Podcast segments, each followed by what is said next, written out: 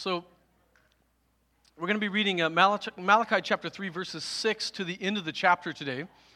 And um, uh, you're stuck with me today. Pastor Nick is in Tennessee, I believe, at a wedding. Is that right? So um, so you're stuck with me. Um, but I want to just, uh, I want to mention today, before we read that passage, that uh, just to give you a little, another little twist on Malachi, um, Malachi, previous to Malachi, the prophet, speaking to Israel uh, in this book here, this little book that we have, uh, Haggai and Zacchaeus. So the so if you remember Zechariah, not Zacchaeus, Zechariah, it's hard to say those two things back to back, right? But the children of Israel had been in exile for seventy, which turned into ninety years, and they they had come out of exile, but the city of Jerusalem was in shambles, and you know the story of Nehemiah, who rebuilt the wall, and then Haggai and Zechariah urged and nudged the children of, of God to, to rebuild the temple. And so the temple had been rebuilt. Uh, the city was somewhat back to the way it was supposed to be. And but the problem is, is that the people assumed that by rebuilding the temple and doing what God had said, that it would usher in this sort of messianic age. Like it would bring about the fulfillment, ultimately, of the great promise of God to for the Messiah to come. And all the covenant blessings would be restored to the people and all would be well again. Well, years had passed and that had not happened. And so the people of God had grown weary and they had begun to doubt God. Is God faithful? Is he good? Is he loving? In fact, every chapter in this book begins with a question, a wrestling, and God is addressing their doubts and their fears and their struggles because they're starting to say, is God, is God really good? Is he just? Does he love us? Is he really paying attention? Is he really going to be faithful to his promises? And so that's what's actually going on in this in this little book called Malachi. And uh, we're gonna we're gonna dive into that a little bit more. But let's stand as we read God's word this morning. And I'm getting old, so I have to put these on. I know you. This is a new thing for me. All right. So Malachi chapter three, verse uh, verses six to eighteen. Verses six to eighteen. We stand at the reading of God's word because it's His word to us, and so let us honor uh, His word as we hear it this morning. For I, the Lord, do not change. Therefore, you, O children of Jacob, are not consumed. From the days of your fathers, you have turned aside from my statutes and have not kept them. Return to me, and I will return to you, says the Lord of hosts. But you say, how shall we return? Will a man rob God? Yet you are robbing me. But you say, how have we robbed you? In your tithes and contributions, you are cursed with a curse, for you are robbing me, the whole nation of you. Bring the full tithe into the storehouse, that there may be food in my house. And thereby put me to the test, says the Lord of hosts. If I will not, see if I will not open the windows of heaven for you and pour down for you a blessing until there is no more need. I will rebuke the devourer for you, so that it will not destroy the fruits of their soil, and your vine in the field shall not fail to bear, says the Lord of hosts. Then all the nations will call you blessed, for you will be a land of delight, says the Lord of hosts. For your words have been hard against me, says the Lord. But you say, how have we spoken against you? You have said it is in vain to serve God. What is the profit of keeping his charge or walking as in mourning before the Lord of hosts? And now we call the arrogant blessed. Evildoers not only prosper, but they put God to the test and they escape. Then those who feared the Lord spoke with one another, and the Lord paid attention and heard them, and a book of remembrance was written before him of those who feared the Lord and esteemed his name. They shall be mine, says the Lord of hosts, in the day when I make up my treasured possession, and I will spare them as a man spares his son who serves him. Then once more you shall see the distinction between the righteous and the wicked, between the one who serves God and the one who does not serve him. Let's pray. Father, thank you so much for this incredible word that we have before us this morning, a raw, a real tangible word from you that speaks, I pray, to our hearts and our minds, that we too would consider how this word uh, touches our own lives right here today in two thousand twenty-two. And so, Lord, would you would you instruct us? Would you help me as I seek to unpack and just talk about this text today. May it be worth, worthwhile and valuable to our own souls. May your Spirit work mightily in us and encourage your church today. I pray in Jesus' name. Amen. You can be seated. So the people of God, throughout these chapters, they're doubting God's love. They're doubting God's worth. They, that's why they have half-hearted leaders, half-hearted worship. They're doubting God's justice. They're doubting God's goodness. They're doubting God's faithfulness. They're doubting God, period. They, they are looking out at life. They are looking at everyone around them, and they're saying, is God truly faithful? Does God truly keep his promises at all? This is what they're saying. It's easy for us to read a story like this, maybe from where we're sitting, and it's easy for us to sort of get down on the Israelites, right? Be like, what is your problem? I mean, can, can you guys just wake up a bit, right? Because because hasn't God done so many things? Like if you just read back through the pages of this book, you can see the faithfulness of God, right? What is their problem? Did God not part the sea for them? Did he not bring them to the very land that they're standing in right now when they're having this conversation with God? Did he not do the things that he said he was going to do? And we can look at that and we can get really down on them. But let me let me just take a moment before we dive into the verses of this text. Let me try to make this real to you and I. You see, I, I think that Malachi, we, we have a conversation going on throughout uh, the Christian world about something called a prosperity gospel. And a prosperity gospel is simply this. It's simply when we believe that if we do the right things, say the right things, if we really have faith in God, then things will all go well for us, right? That if we just trust God enough, if we just do enough, if all these things line up, then God's going to going to take care of us and everything is going to be well. You'll never have any problems. You'll never have any struggles because if you just really trust God, then things will turn out for you. And I know that may sound crazy where you're sitting, but that's a major thought throughout our Christian lives, throughout the Christian world. But I think it's also something that is more at home. This is really what the, the, the Israelites are dealing with in Malachi. They God, they had believed that if they did the right things, they're saying, God, did we not obey you? Did we not obey? Did we not repent in the days of Zechariah and Haggai? Did we not turn to you? And we did exactly what you told us to do. And now the things that you said were going to happen are not happening. And year after year is going by, and the countries and the people around us who have no regard for God, they seem to be doing well, and we are not. And so they're starting to go, God, you said these things, and they're not happening. You said you would give us shiny stuff. We don't have any shiny stuff, and now we're angry, right? Sounds like little children, right? We're mad. In fact, we hate you, God. We're upset, right? And I know that sounds crazy for us to say, but I believe it's probably more at home in each of us than we really realize. We too buy into such a thought, more than you and I probably are aware. I know as a pastor for years, people would come to talk to me, and they would often say things like all, all their life would be falling apart and everything is going, you know, downhill, and they would say to me, I must not be living right. I must not be honoring God. I must not be in the will of God. Because if I was, then none of these bad things would be happening to me, right? That's the same thing, right? And we've all bought into that in our lives many times, right? We say things like this, if I give really generously, then I'll have plenty, right? All my needs will be met. I'll, I'll have a nice home. I'll be able to pay my bills. If I'm kind to people, then they'll be kind to me. If I share the gospel really well, if I'm really articulate, then people will be convinced of it and they will accept it. If I serve God faithfully, then my life will be blessed. I'll be healthy. I'll be well. I'll never lose my job. Everything will go good for me. I'll never have cancer. My kids will never get sick. If I trust God enough, then I won't have to worry about worrying and doubt and disillusionment.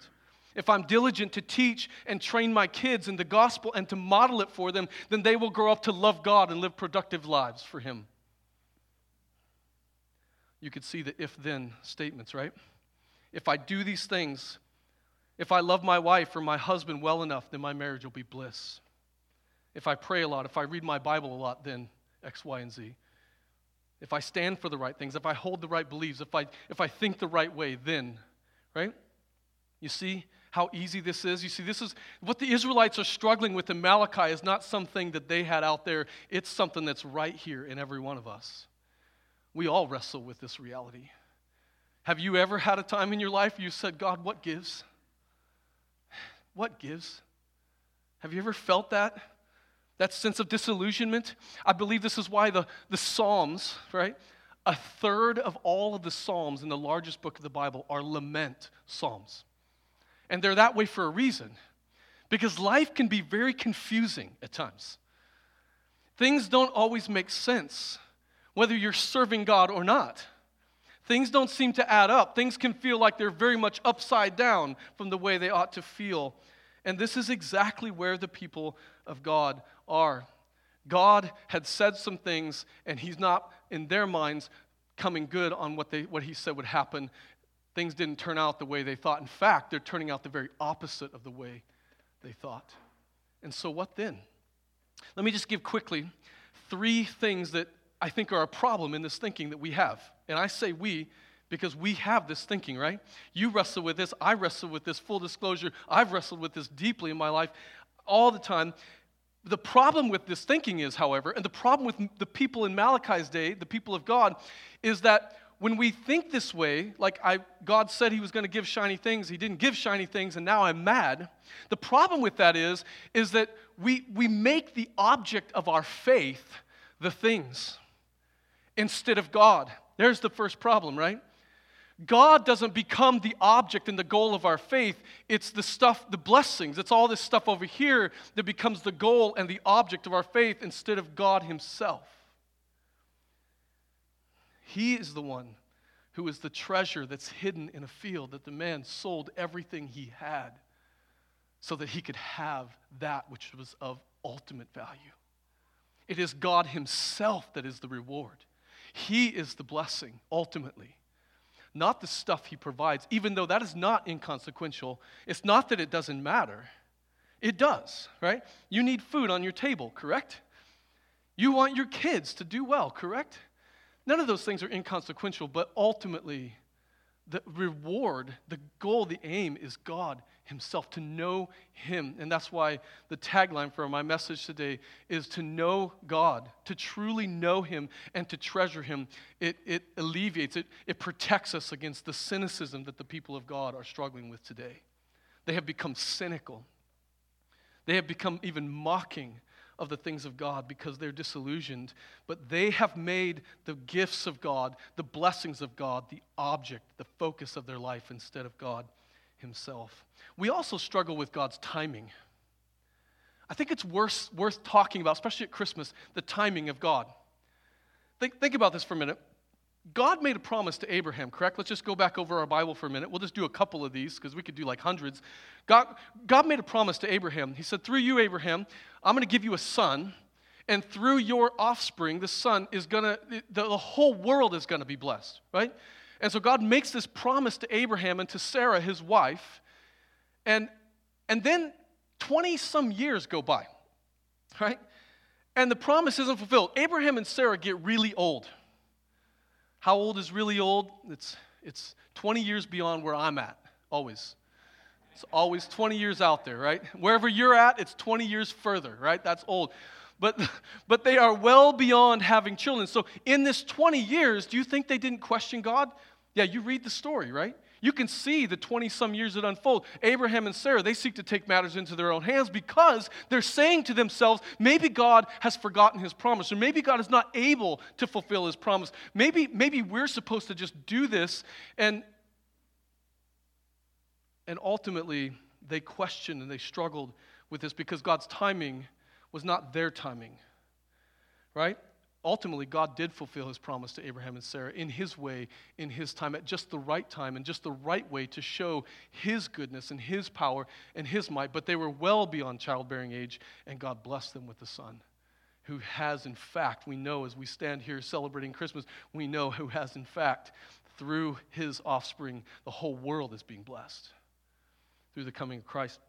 Think about the four hundred, four hundred, think about it, not a couple hundred, four hundred years that Israel was in slavery in Egypt. Not just a little while. For four hundred years, they waited on God, and God did not deliver in their minds. Can you imagine the questions that they had at times? Has God forgotten us here? Where's God at here in this, right? You can just about imagine. And it, it's it's four hundred years of being mistreated, and finally he delivers them out of slavery, out of the land of Egypt. In this very context, Israel had been in exile for seventy years. That turned into ninety, right? Like some people got to go back, but not all of them, right? In seventy years, and all of a sudden they're slowly trickling back. But you can imagine in seventy, now ninety years, the people of God are going, God, you said you were going to restore us back to the land, but it doesn't seem like this is happening, right? So, so God's timing is just the right timing. Imagine in this very book in Malachi, from the time of the end of this book, until Matthew chapter one or Mark, if, depending on how you believe the order of the books are written. But the reality, begin from, from the end of this book until the coming of Jesus, the fulfillment of the promise that a Messiah was going to come who would bless the whole world, there's four hundred years that they call the silent years. They're not because nothing happened. There was a lot of stuff that happened in there historically. The Maccabean War, there's this crazy stuff that took place. But for four hundred years, God did, the reason why it's called silent years, God did not speak to his people for four hundred years. This is the last book where we have God speaking to the people, to his people, and then he is silent for four hundred years. The promise is not fulfilled. Can you imagine the people? This is why Isaiah, when we read the Christmas story in Isaiah, it says the people walking in darkness have seen a great light, right? The darkness is, it seems like forever, right? It seems like the timing is like, come on, God, when are you going to fulfill this promise? And this is where the people of God are at today. They're asking that very question. When are you, God, going to be faithful to your promise? They're struggling. Now, we know Galatians tells us at just the right time, right? At just the right time, God's timing. The Bible tells us that a day, a day to the Lord is like a, a day to us is like a thousand years to God. His timing is different than ours. He sees perfectly. We don't see perfectly. There's a reason why we struggle with his timing, because we don't see all that God sees. We don't understand the things of God. This is what makes God, God, and you and I not God, right? But it still creates the battle, right? And so, so be careful not to be too hard on the Israelites for their unbelief, because they are living in this moment in which they are not seeing the faithfulness of God with their eyes. God is faithful. He hasn't changed. In fact, that's why this whole passage begins, and every little section in this whole book begins with the prophet, with God declaring through the prophet something about the character of God. Every single section of this book that Nick has preached on, every single one of them begins with God saying something about who he is, and then he speaks to their struggle. And in our, our text today, it's no different. He says, I, the Lord, do not change. So he begins with this, with the declaration to the people of God. Look, I am a God who never changes. I am, I am the same always. I don't change my mind. I don't go back on my word. Everything I've said, in fact, and you have thousands of years of history in the Old Testament, page after page after page, that show us that God has been absolutely faithful to all of his promises, just not in the time in which we would hope that it would happen, right? To us, it's not a timely manner, right? But it was perfect for God. And he fulfilled all of his promises, and we have tons and tons and tons of promises fulfilled. And yet, the people of God still wrestle. And so God begins by simply talking about what, what theologians call the immutability of God. I always love, theologians come up with really big names to call stuff. It simply means God doesn't change. That's it, right? I always love these big words, right? You get into seminary classes and they teach us all this stuff. And you go like, who cares? It means God doesn't change, right? He doesn't change his mind, right? When God says he's going to do something, he does it exactly the way he said he would do it. And in fact, in, God is saying that to these, to this group of, of, of people. He's saying that. He's connecting his unchanging nature, the fact that he doesn't change. He's connecting that to something very specific in them. He says, I, the Lord, do not change. Therefore, you are not consumed, wiped out, taken off the earth. What he's saying is, is because I don't change, his unchanging character points to his patience and his kindness, to his true goodness. In fact, he, he qualifies this. He says, from the days of your forefathers, you have turned aside and you've not kept my statutes. Right? He's saying, you have been faithless from the very beginning, right? You've constantly not kept my promises. You've constantly went against me. You've constantly turned aside to the right and to the left. And what has God done? God made a promise to this people that through them, that he would preserve them, and that through them, he would fulfill this promise of the coming of the Messiah. And he kept his promise. And the evidence of that keeping of that promise, even before it's happened right here, he's saying it's because you're not dead. Literally, he's just saying, I have been patient with you, and I continue to be patient with you for the sake of my promises being true. That's an incredible thing to think about. He is patient. So he's saying, I don't change. Therefore, you're not consumed, which goes back when they say that God's not just, God's not loving. God is saying, no, no, wait a minute. I have been so good to you. I have been so patient with you, so kind. I have been, in fact, the word here would be the word mercy. God did not give them. He withheld, in fact, what they actually deserved. They don't deserve anything from God, and yet God has graciously withheld his judgment, withheld his wrath from them. He's been kind to them and patient. He's not quick to judge. As Psalm one oh three declares, it says that the Lord is merciful and gracious. He's slow to anger, abounding in steadfast love. It's an, it's an incredible uh, reality. And so God begins by simply holding up his character and saying, this is who I am. To know who I truly am, to understand my nature and my character will protect you, Israel, will protect us from cynicism, from becoming cynical, unbelieving people who do not trust God and his promises. The second thing that, that the text does, however, is God, this is God speaking through the prophet Malachi, he calls them to repent, to turn. That's what the word repent means, by the way. It just means to turn around. It means that you're heading in this direction.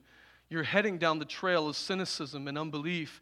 And he's saying to them, look, he's calling to them to turn around and to come back to him. Look at look at what he says at the end of chapter seven.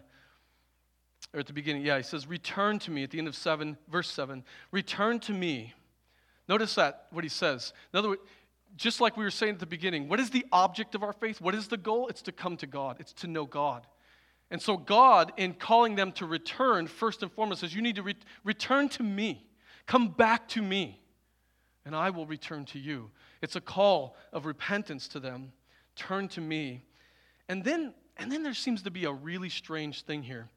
Because they say, well, how are we supposed to return? I love this little dialogue kind of thing that goes on in the book of Malachi. They say, well, how shall we return? How are we supposed to do this? And God's question seems really strange right after that, doesn't it? Almost seems like, huh? God asks a question. Instead of answering it, he asks a question. He says, will a man rob God? Like, what? What's that got to do with us returning? Right? What is what is their, their robbing of God? Because he and then he goes, because you are robbing me. Like he just states it, will a man rob God? And he says, you are robbing me. And then he says, but you say, how have we robbed you? And God's really clear. He says, through tithes and contributions. You're, you're not giving of your tithes and your contribution. Now I want to just say something right here. This is one of these great moments for pastors to be like, boy, to really hit the giving thing really hard, right? Man, this is, whew, so you need to get on it, right? Because that's really not what this passage is about, just to be honest. The focus here is not the money or the stuff at all. The actual problem here is not the actual contribution. That's the symptom, right? That's just a symptom. That's a sign. You see, when I get mad at somebody, I tend to withhold from them, don't you? Like, when you're mad at your spouse, are you all lovey-dovey? I don't think so, right? You get a little bit cold and stiff, you know, you're like kind of giving the cold shoulder, like the stiff arm, you know, like you want it to be known. Hey, uh, we do the same with God, don't we? See, the people of God, they're they're upset with God. They don't think he's being faithful to his promise. They don't think he's loving and good. And so they're giving him the stiff arm. They're giving him the cold shoulder. And part of how they're doing that, and this happens to us too, when we get mad about something, we're not very generous with our stuff to somebody that we're not happy with, right? That's just normal, right? That's normal life. And so, so the, the giving to the temple in order to provide for worship and to provide for the priests, that's what the tithe was all about. In fact, it wasn't even money for the most part in the Old Testament. They were supposed to bring the first part of their crops, right? Their their harvest. And so they would they would harvest their crop, and they were supposed to bring the first tenth of their crop into the temple. And that was how they that's how they did grain offerings, that's how they fed the priests, that's that's how they supported the ministry in the temple. And and so they would go out and harvest. I love that too. Like, you were supposed to give the best, the first one. I, I, if if I grew up on a farm, right? I love to. You, many of you have heard this. I love to go home to Kansas. I get to drive the combine every once in a while. Absolutely love it. But when you when you harvest, you start with the best crop first, because you don't want the hail to come take out the good wheat. Right? So you leave the stuff that's got weeds in it, you know, down in the slough area, and the stuff that's a little wet, and the, you know, it's not going to be the stuff that's like thirty bushel the acre. You're going to cut that last. You're going to cut the ninety bushel acre stuff first, right? And God says, bring the first part, the first tenth of your crop. Don't wait till the end and cut the sloughs out around, you know, and the weeds, and bring that to me. Isn't that what Israel was doing too? Remember back in chapter one? They were bringing, instead of a instead of a lamb without blemish, they were bringing crippled Elmer with three legs, limping in there. That's what they were giving to God, because that was saying something about how they valued God, because they were mad at God. They, they were doubting God. And so their actions reflected that. And here God is saying, here's a way you can return to me. Here's the evidence that you have left me. It's because you're not you're not actually giving to me. You're not actually, it, giving, by the way, the tithe was also a demonstration of my trust in God. Like, if you, it, it was a way to demonstrate that I truly trusted God. I'm going to give him a portion of what he's blessed me with, and I'm going to give him that. It's a way of demonstrating my thankfulness and my gratitude to God, and it's a way of demonstrating that I trust him. I trust him with all that I have. And so the real issue here isn't the money. It's the fact that they have forgotten God. That's the real issue. They had forgotten God, and therefore they lacked gratitude. They were ungrateful because they had forgotten that God is the one who's blessed them at all in the first place. In fact, they'd forgotten that they were getting to have this conversation with God because he's been good to them. They've forgotten all of that. Isn't that a common experience that we have as well? We forget the blessings of God. We forget his goodness over and over again, and God has to remind us through circumstances. We become ungrateful at times in our lives. We lack gratitude. We become complainers, and we get on the edge of cynicism and unbelief, right? And God has to pull us back. I love what Deuteronomy chapter eight says. In Deuteronomy chapter eight, and you, you can read it later on, but the first ten verses of chapter eight is God reminding the Israelites. Remember, Deuteronomy is where they're just beginning to enter into the promised land that he promised them. And God is reminding them of some stuff.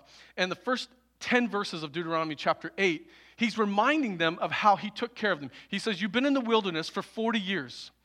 You wore shoes on your feet that you did not buy. He provided them. You eat food that fell from the sky that you did not make. I gave you that. You had a pillar of cloud by day guiding you along the way as to where to go. You had a pillar of fire by night so you wouldn't get lost.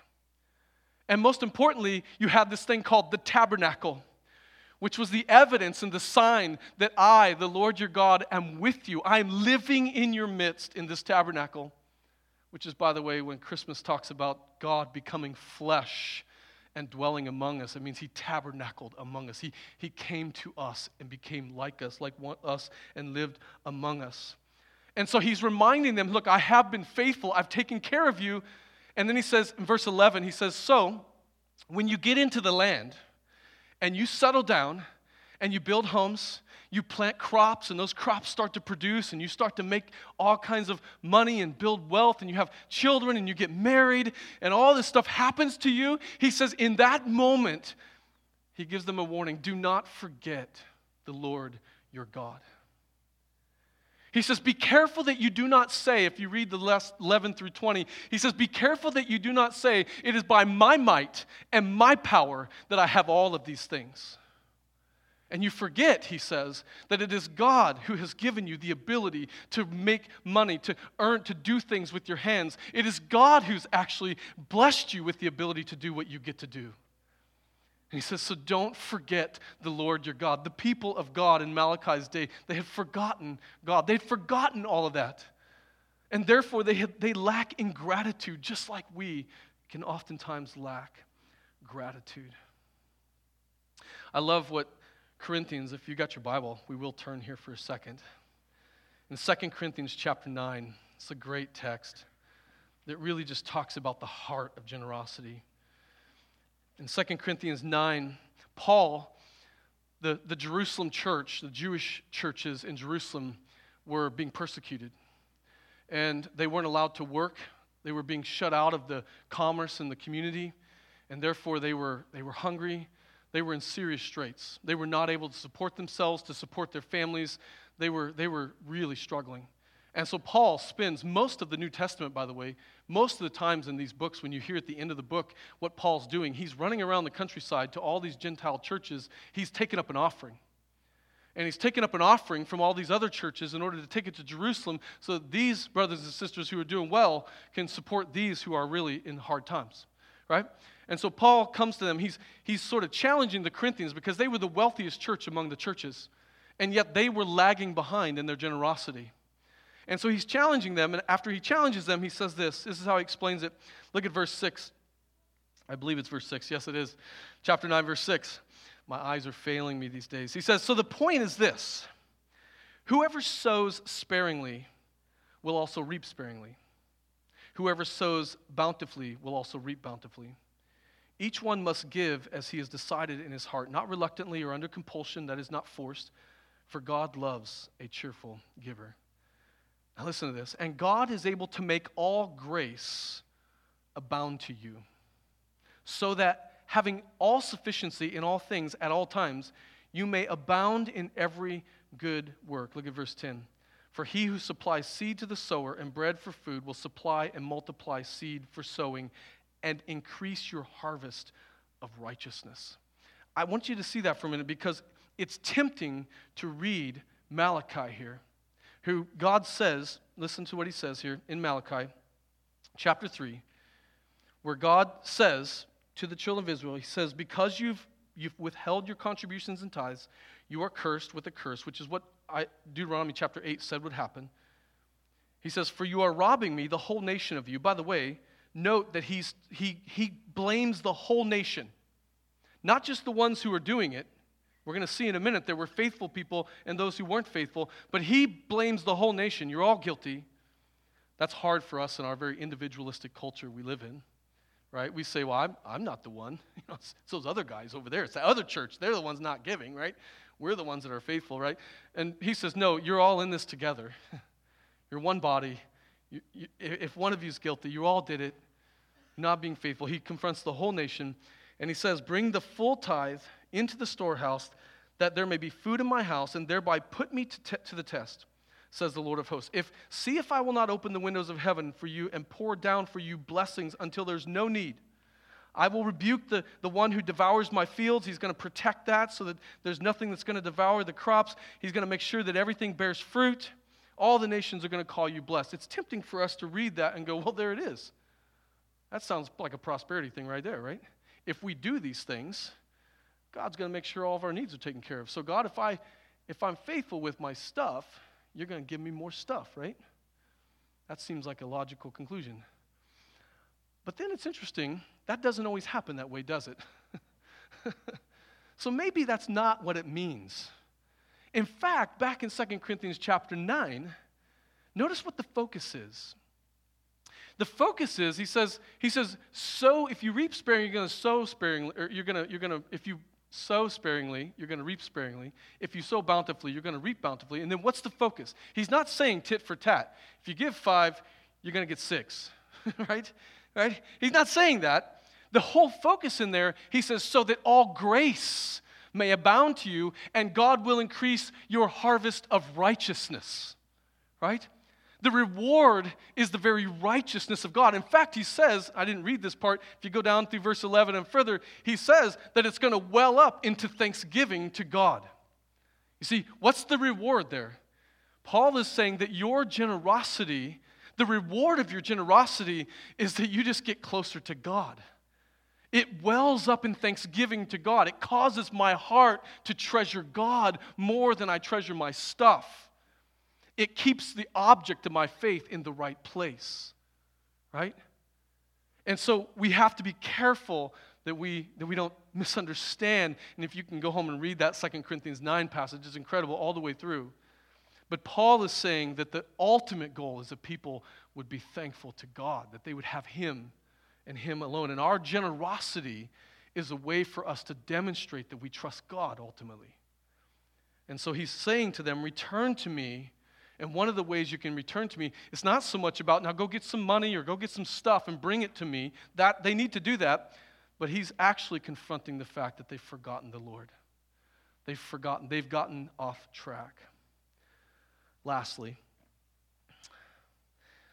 I didn't know what to say in these two passages, so I have this really cool point in your bulletin. It's called Two Groups and Two Conversations. That's when a pastor runs out of creativity. Like, it's like nothing cool. It's like two groups of people, two conversations. There we go. Um, that's all I got. And so, but but there really is. There are two groups of people here. Verse thirteen is the beginning of this. He says, your words, uh, God is actually accusing them. He says, your words have been hard against me, says the Lord. But you say, how have they been hard against you? And then he says, you have said. Now I want you to note that, you have said. They haven't said this to God. They're not having conversations with God right now. They're having this conversation amongst themselves. So they're, they're talking amongst themselves. There's a group of people amongst the people of God who are talking amongst themselves, and here's the heart of the issue that they're wrestling with. They're saying amongst themselves, it's vain to serve God. What profit is it to keep his commands? To go to the temple, that's what that mourning means, to go to the temple and repent and mourn and grieve and worship God. What, what's the point? And, and you can have a little bit of sympathy for them because they're also looking out. And it says, it says because we look around, right, and we call the arrogant blessed. And evildoers not only prosper, but they put God to the test and they escape. Now, there's the heart of the matter that they're struggling with. They're looking at all the people around them. You ever done that? You look at all the people around you. They're doing good. They're driving the Rolls Royce. They seem to be really happy, and they hate God. They don't have anything to do with God.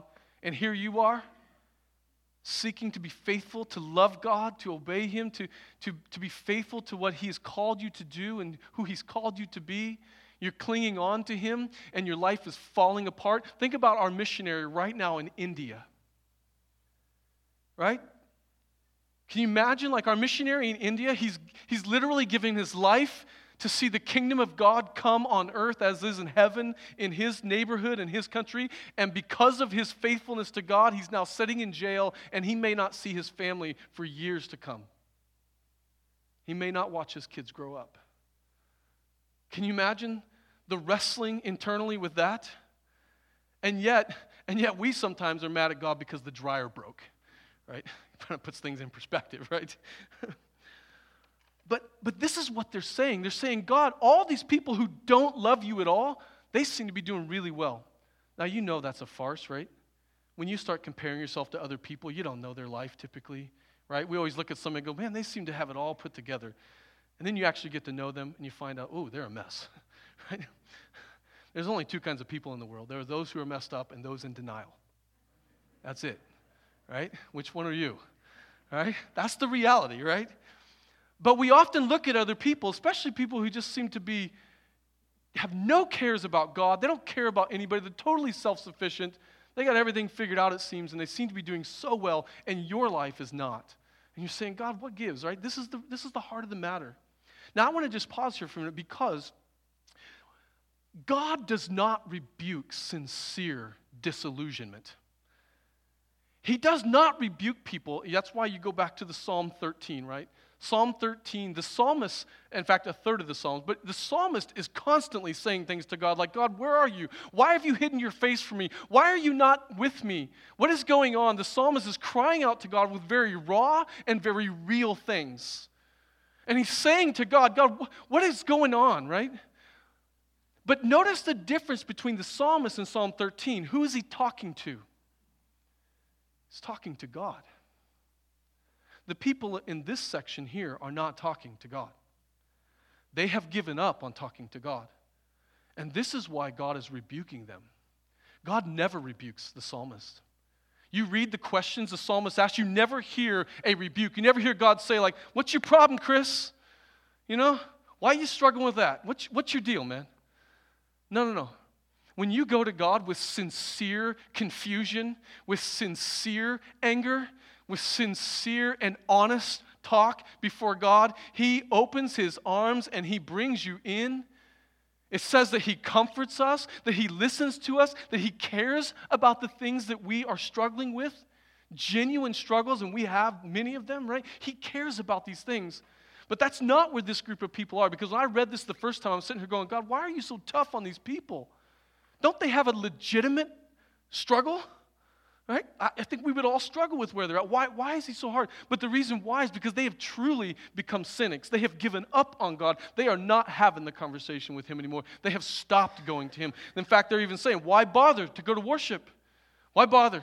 What's the point? I'm not going to obey God anymore. I'm not going to go to worship anymore. I'm just done. I'm done. And there's a whole bunch of people in our world right now that are at that place. That's very different than those who are truly lamenting before God. It's very different than this next group. There's, there's those who are faithful, because it goes from that group to go within the body, within the people of God, there's also a group of people who are who are turning to God. They're experiencing the same circumstances, right? That's what's incredible about this. The same circumstances are being experienced. They both stink. They're both in the same awful place. Seeing the wicked prosper, looking at their own circumstances, saying, God, we've, we've been faithful to you, and the promises are not fulfilled. They're in the same place, but their response is different. They fear God. They look to God like the psalmist. In fact, in Psalm thirteen, one of my favorite laments, in Psalm thirteen, the, the psalmist just lays it out, man. Like, he is not holding back. He's upset, he's confused, he's disillusioned, and yet at the end of the psalm, it says, but God, I trust in your unfailing love. In your, in fact, he says, I trust in the steadfast love of the Lord because it never fails. So the psalmist and this group of people experiencing tough things, but they're saying, God, I'm just going to cling, I'm just going to cling to who you are. Nothing else makes sense, but all I have is I know that you are faithful, that you do love me, that you will fulfill your promise, even though I do not see it right now, and I'm upset about it, and it hurts. But God, I trust in your steadfast love. That's all I've got. You ever been there in your life? Because all you have is the character of God. And in fact, that's all you need. You just need him. That's all we need. That's why he sent a Savior. And he didn't send, he didn't send a financial advisor. Right? He didn't send a marriage counselor. He sent Jesus. Because what you ultimately need is Jesus. What you need to know is him. And this group of people, it says they feared the Lord when they were speaking with each other as well. And they're talking about the Lord. And it says God paid attention to them. He, he even has a book of remembrance that was written before him of those who feared him. I love that. Like a book written. Isn't that great? Like he's got a book. He, God remembers those who fear him, those who cling on to him in the midst of difficulties. They shall be mine, says the Lord. They belong to him. They're his children. He loves them. I love this. It says, in the day when I make up my treasured possession. I'm assuming when he says that, he's talking about the end of time. That treasured possession that God is gathering to himself even now. He says, in that day, when I when I make up my treasured possession, I'm going to spare them the same way, the same way a father spares his son. I'm going to preserve them. I'm going to take care of them. I'm going to love them. Every people from every tribe and tongue and nation of the world. God is going to take care of us. He says, and then, verse eighteen, then once more you shall see the distinction between the righteous and the wicked, between the one who serves God and the one who does not. You see, the Israelites had lost that perspective. They didn't see any distinction. And God says, on that day, on that day you will see. You will see the righteous and the wicked, and you'll see a clear distinction between those who love me and those whom I preserve and care for and those who hate me and turn away from my ways. I don't know where you're at this morning, but uh, just take a moment, right? Maybe maybe you're this morning, maybe you've bought into some kind of prosperity gospel. Maybe you're trusting in the shiny stuff, in the blessings of God, the promises that God is going to do this or do that, and you're trusting in those things, and you've, you're not trusting in God himself. And maybe you're disillusioned. Maybe you're wrestling. Full confession. That's where I'm at. I've been there and am there. Right? When you see hard things and you go, God, what gives? But maybe today, maybe this Christmas is a time to be reminded that God knows exactly what you need, and he knows the exact timing of when you need it.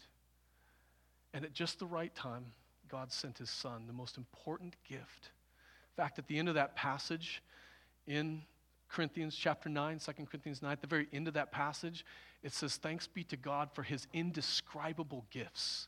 And you know what's awesome about that? He wasn't referring to the offering that they were taking up. He's referring to Jesus. That's the gift. The offering is just a means, just a thing, a channel, a conduit. What they need is Jesus. They need to see his faithfulness and to see him work mightily. Maybe that's you this Christmas. And maybe today is a day to renew your desire to just cling to the steadfast love of the Lord, that he has been faithful and he will be faithful in the future. And Christmas time is just a is a glaring, like, neon sign saying, I have kept my promise. God has kept his promise, and therefore he will keep all of his promises. Not in my time, trust me, I got a different timetable.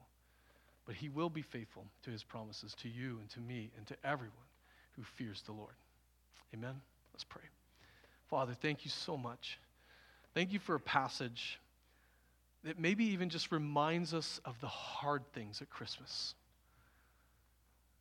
That even Christmas can sometimes be a time where, we, where we're confronted with things that hurt, relationships that are broken, challenges and struggles, financial problems. We want to do this for our kids and we can't. So God, I pray that this Christmas we might turn to you, whether we're confused or disillusioned or whether we're jumping with joy, and we can't be more excited today about Christmas this year. What, whichever one of those places, God, may we be like those in this text who fear you, who know you, who understand that you're a God who doesn't change and that you will be absolutely faithful in your time, in your way, to every promise that you've made to us. And so may we be those who cling to the steadfast love of the Lord today. We pray this in Jesus' name. Amen.